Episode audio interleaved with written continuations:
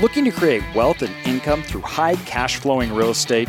Self storage is the fastest growing and the newest real estate asset that has outperformed all others. What's its secret? I'm AJ Osborne, and with over a million square feet that we have built, acquired, expanded, and even converted big box stores from small third tier markets to large 100 plus thousand square foot facilities, we have seen it all.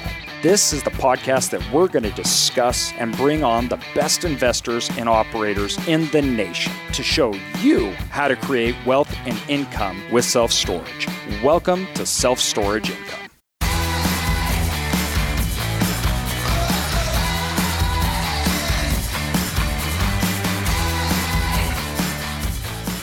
Welcome, everybody, to Self Storage Income. And uh, we are coming to you guys a little later than usual. If you uh, follow us on uh, Instagram, we have been traveling, visiting sites across the Midwest and the Northwest, um, potential developments and everything, which we'll get into, but that's not the topic of today. Today's topic is an extremely important one that we need to dive into, and that's the effect of square footage on a market. And I have this conversation. Um, I am on calls usually all day long, talking with people, evaluating deals, looking at partnerships, and it's one of the most common topics they want to understand in their markets or opportunities why we go for them why we don't and that's usually based upon an analysis of the square footage on the market so with that said our sponsor, Live Oak Bank. Um, we I was talking about them this morning, and uh, we were talking when. Um, uh, from a member of our inner circle actually was looking at different financing and we directed them towards uh, Live Oak Bank, with the main reason being when Live Oak Bank, they talked about on this podcast how they underwrite deals, which is really um, it's really uh, important to understand your financial partner's position not just in the asset class, but their mentality and approach to underwriting. When they approach underwriting, they are looking at a few things, but really they're looking at the business plan and the odds of executing it in that asset class. This is important as opposed to just looking at your financial backing or the market that that's located in. Um, too often, banks' salespeople will try to get you to put a loan with them, uh, but the underwriting department turns it down when they should have turned it down at the very beginning and not wasted any of your time. This drives me nuts. And I like that Live Oak Bank is very open on their approach and they can talk to you guys. It's one of the uh, um, their better uh, qualities, including the fact that they understand the industry. Mm-hmm. So they're really understanding and looking at that asset class and saying, how's it going to do? And they can be a partner with you in it. That's why we're so happy to have them as um, as as a sponsor. So you guys need to check it out. Terry Campbell, check out the podcast um, that he was on too. Yeah, a few episodes ago. Yeah, really good episode. Really good. Uh, how to buy a storage facility. Yes, really good. Um, with that, we'll do our quick recap, and then we're going to get into the square footage. So, wanted to give a recap on the actual uh, trip that we had. So good. Yeah, so good. A lot we of good stuff, man. A lot of good properties, a lot of good potential. We have um, some great partners that have brought us deals. And uh, when evaluating these deals, it's amazing the phases that you go through in understanding the deal you have on paper, which is the basic, you know, okay, well, here's the price, here's maybe what it can be. Um, and then you start to go into more of a dynamic underwriting strategy and understanding the marketplace and the prices and the square footage, which we'll get into. Um, and then you say, hey, this may be a great opportunity, right? But then you get on the ground, and and this is where the fun stuff really begins because you you really get to understand what could become, right?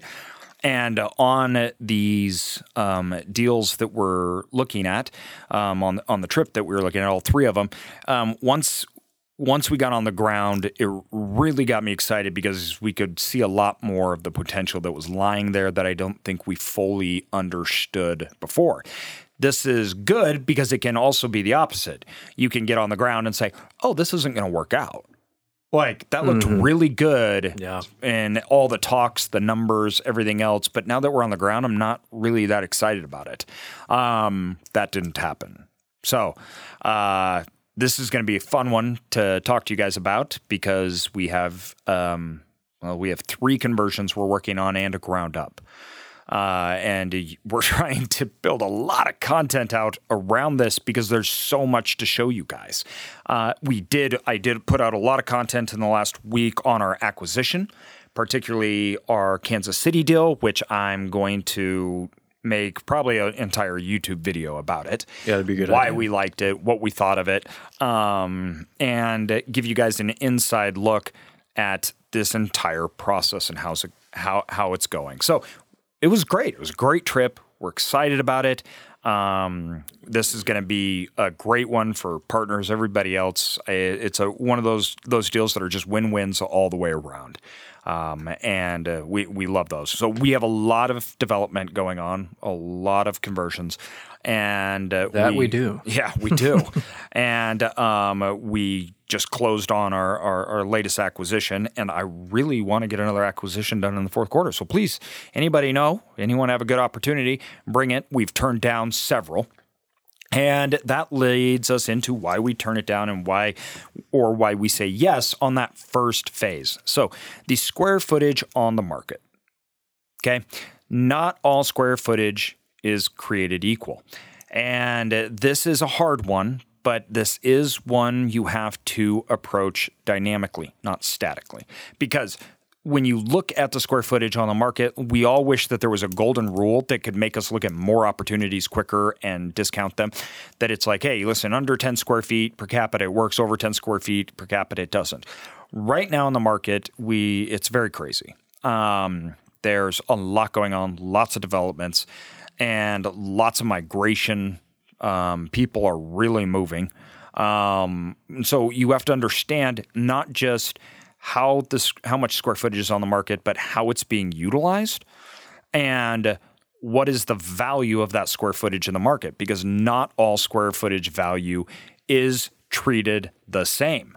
So when you're looking at a market, a lot of people don't realize that you may build a um, facility and that facility, you can actually target certain types of products that don't even exist in your three mile radius, like climate controlled, or maybe you have um, covered RV parking, or maybe you're offering um, other types of units like wine storage or things like that that aren't readily available in the marketplace or don't exist in that marketplace. Well, that square footage is valued a lot higher.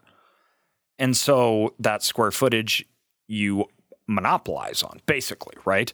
Um, because it's not there.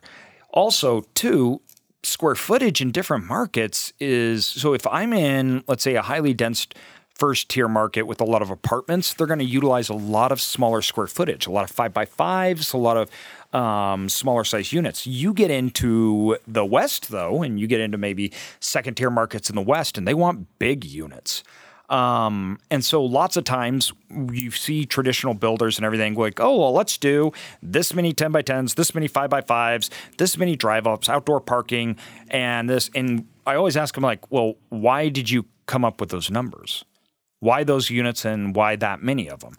Um, and the real uh, thing that you got to be doing is you got to be going through phases. So when we're building, we're working with the architect. We're identifying the needs in the market based upon unit size and based upon proximity to our facility and revenue that we can get from each size and proximity to the facility. And then we build out on the map. And then we go through multiple reiterations when we're saying, well, look at this size, how many we got on the market. And uh, we don't think we're going to get be able to sell that many, or we don't think that we can get a new high price. Or what we like to do is create products that aren't on the market. Um, we're doing that in one of our ground up developments. We can then charge a much higher price because we're offering something special that doesn't even exist that we believe is in high demand from understanding the market that we're serving. Uh, this can give you an edge on the market that is really important. I think it comes back once again to understanding that storage is a business. 100%. Got to supply demand and you got to create products that work. Don't just simply mimic. And that, that provide value, you know, Yeah. where the simple things like, It's more common kind of back where we were um, just this past week in the Midwest, kind of areas where you know they have the the drive-through style units and facilities where you can pull in out of the wind and the cold and unload your stuff and bring it into the facility uh, and be in this enclosed space. You know, um, whereas you know a lot of these other places don't have that where they actually could have that. Yeah. And that'd be a really good thing to have because it does get equally cold, windy elements, Yeah. everything else, in some of these areas that that don't have those kinds of facilities typically. So So when you're looking at building or buying, you need to understand, and uh, this is the biggest problem that I see. I see this from um, brokers. I see this from people coming in, and they pull out these pro formas. And a perfect one is um, I looked at one today. They came up with a pro forma. They had a market study done, which I love seeing the feasibility studies. So the feasibility studies said, oh, well, in a seven mile radius, um, there is 13 square feet per capita on the market, right? Um, I had a bunch of questions on it, first of all. So I'm walking through it with uh, um, them, and, and when I look at it, I wondered, seven mile radius, why did you put a seven mile radius, first of all? I, I, that was confusing. me. Really? So I got Yeah, into the market and I opened it up right on the line of the seven mile radius, there was five storage facilities. So what they did is they cut off the line right before where all the storage facilities were. So that means that seven miles away, if you went not even a quarter of a mile past that point, there's all these storage facilities, right? And then if you took it down into a three mile radius, which is the only thing you should really be, a three to five mile radius is what you should be looking at. This is what's important. Seven miles out, I'm a lot less concerned about. They were going to build, and the square footage that they were going to build was going to increase that market supply by 35%. The entire market. Also, Jeez. there was nine or there was 20 square feet per capita.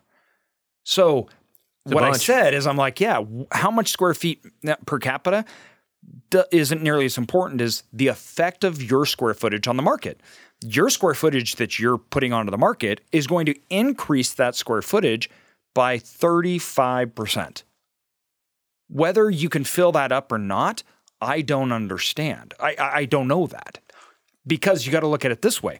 If you were in a market that had 20 square feet per capita, but you were building and it only increased by that market by 2%, and that 20 square feet was really full, lots of demand, everything like that, I'm gonna go, okay, we have a you have a reasonable likelihood in a three-year projection that you're gonna fill up based upon these unit sizes, what's being used in the market. But when you're putting on 35% of extra in a market, I could never realistically tell you if that's gonna fill up or not. How do I know? That's mm-hmm. so much more on the market, that's a ton. I can't map that out. And especially when there's already 20, per, 20 square feet per capita. So you can imagine how much adding 35% on top of that would do. And it's, and like I, I mentioned in the call, it has nothing to do, meaning that that's not going to be successful. I just don't know. So when I look at a market, I'm looking to see a, that square footage when I'm purchasing. If I'm buying a, a 10,000 square foot facility, I want to look at all the units in those buildings. I want to look at when I want to go to all the competitors and see are those units full? Are they raising prices on them? That will tell me if I'm going to be able to have high demand, if I'm going to be able to raise, raise prices, or if my facility's in trouble. Because every single unit is going to be valued differently based upon demand. So eight square feet versus 15 square feet, right? For me, anytime you get into the teens, that starts to, you need to, re, you have to really understand that market because you're getting in a possibly oversupplied market. But it's not just existing. I need to understand the future. So, once again, if I'm looking at a market like where we live, perfect example in Canyon County, uh, uh, Idaho, a suburb, uh, the suburbs of Boise, Idaho, they have uh, so much storage coming on board. I have to map out and say, is our growth going to cover that square footage and keep up demand? We're well over 26 square feet per capita. And what happens if we have a slowdown? What happens if interest rates go up and people stop moving here? So I got to understand the future demand of that square footage and how people are going to interact with it because I don't want to be caught up in a cyclical slowdown because there's so much new square footage coming onto the market, yet we had a rise in interest rates and people aren't moving, and we see a drop in utilization, and they're all putting the same types of units on. And now my 10 by 10s went from being 60 cents a square foot in revenue down to 45 cents. And I'm having to give discounts, two months free, which just kills your rate, right? So, this is what I mean when I say you need to look at this dynamically sit down and take some time to understand how consumers are utilizing the square foot, how much is on there, and what that means. I am not saying justify. Listen, I see more people trying to justify locations so they can do a deal than anything else. If it just doesn't make sense, it doesn't make sense. Don't try to make up numbers and spreadsheets to justify you doing a deal. That's how people get hurt. That's how sure. you lose money. Well, that's how you miss um, out on opportunity everywhere else. You know, I mean, exactly. you're sitting there worrying about something and trying to make it work, as opposed to just going out and working with what actually works. You know, I mean, look at how many deals and different things we're looking at right now.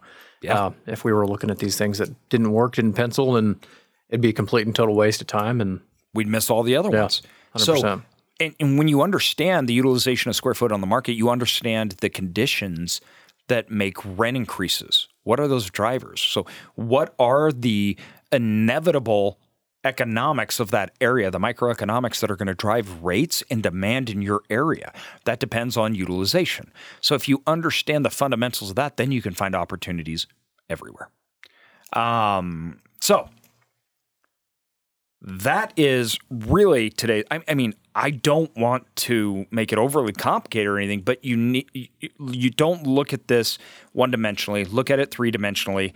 Make sure you have a multi understanding of the demand that's there coming on, how people are using it, what is the history, what is the future of the area, what are all those drivers of revenue going to be. And I'm not talking about building too. Once again, I'm talking about buying. Obviously, if you're building, it's way more important. But when you're acquiring, what in your pro forma that you have written down because you just decide that you're going to get a 4% increase in your rental rates every single year, like I always say, why do you think you're going to get that? And so I ask people when they look at that, well, I've performed and I think I can get a 6% increase for three years. Okay, that's fine. Why? Um, there needs to be reasons, and you need to understand those reasons. Because if not, then I can actually say that in contrary. I think you're going to get a negative 6%. I don't know if that's true or not, but if we're just saying numbers mm-hmm. um, and right. not understanding well, why, why, AJ? Why do you think it's exactly? so, that would be the first question. Yep, yeah. and that would be the first that? question. Why do you think exactly? Yeah. Why do you think my rates are going to drop?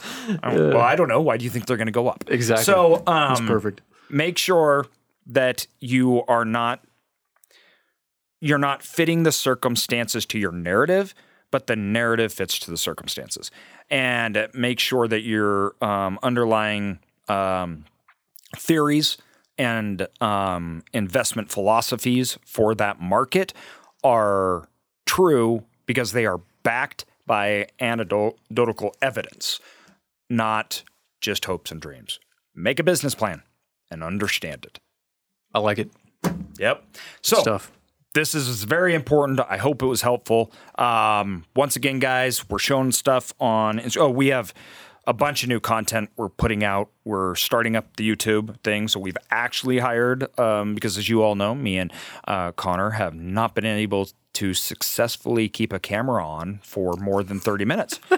So and then actually get the video somewhere so to then go to YouTube somehow. I know. Uh, what you know. Yeah. We don't understand it. I don't I, it's just it's a weird world for it's us. It's a process. It's a process, people. Yeah. So instead we just hired somebody else to do it. Uh, so they're coming in, they're going to help us get things set up and we'll we'll start putting that and hopefully get the podcast actually on video too. Um, which will be great because then we can attach certain subjects with YouTubes over and we can recommend them um, for you guys. But hope this was helpful, everybody. Go check out all our resources on our site and check out our journey Instagram. I'm trying to post as much as I can and tell you guys so you guys can learn more about this awesome, awesome world of self storage. Awesome. Thanks a bunch, AJ. We'll catch everybody next time. See ya.